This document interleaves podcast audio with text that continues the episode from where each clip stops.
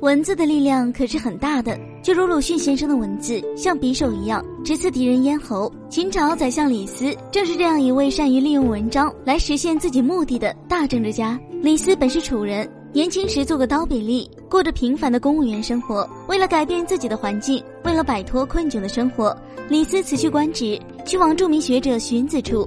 李斯在荀子身上学会了王霸之略、帝王之术。同样还从荀子身上学会了撰写富有感染力的文章的写法。有了本领，李斯没回楚国，而是去秦国寻求利禄之道。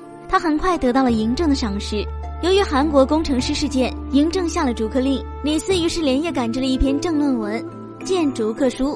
在文中，李斯以雄辩性的文字列举了由于百里奚、简书、丕豹、公孙支、商鞅、张仪、范辉等外国人为秦国做出的巨大贡献。接着又向秦王说明，秦国缺少本土人才，必须要广泛的吸纳各国人才，才能完成统一大业。嬴政不愧为雄主，很快便接受了李斯的建议，撤回了逐客令。同时，嬴政甚至原谅了郑国，让他继续修渠，最终建成了伟大的郑国渠，灌溉了关中的千里沃土。李斯的文章拯救了大秦，振兴了大秦。嬴政对李斯更加青眼有加，很快将他提拔至高位。秦始皇去世后。李斯因为贪恋权贵，在赵高的轻轻挑拨下丢掉良知，走上了毁灭之路。李斯与赵高、胡亥狼狈为奸，假传圣旨，杀死了扶苏和蒙恬兄弟，扶胡亥登上了皇位，是为秦二世。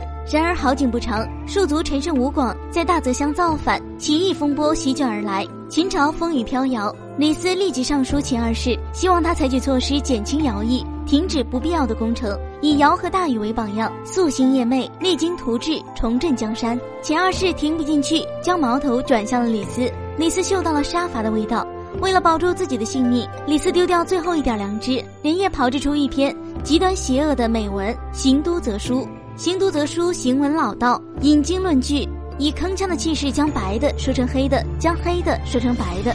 李斯非常善于迎合帝王的心理，他的《行都则书》。消除了秦二世追求享乐的疑虑和不安，同时也为秦二世继续施展暴政提供了理论依据。秦二世对百姓的迫害更加严重。李斯写成《行都则书》后，暂时稳定了与秦二世的关系。然而，他与赵高的矛盾却开始尖锐了起来。赵高用计让李斯入狱，李斯在狱中写了《狱中上书》。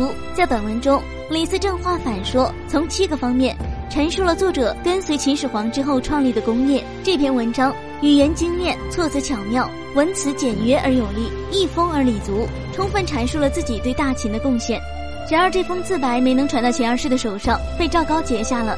赵高最后用奸计让李斯死于残酷的巨五行。李斯死后不久，秦帝国就此陨灭。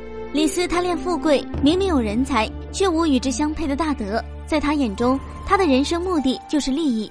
如果利益与良知相冲突，他便会毫不犹豫地抛弃良知。他明明是个智者，却利令智昏，一步错，步步错，最后落得个悲惨的结局。好了，今天的节目就到这里了，我们下期再见。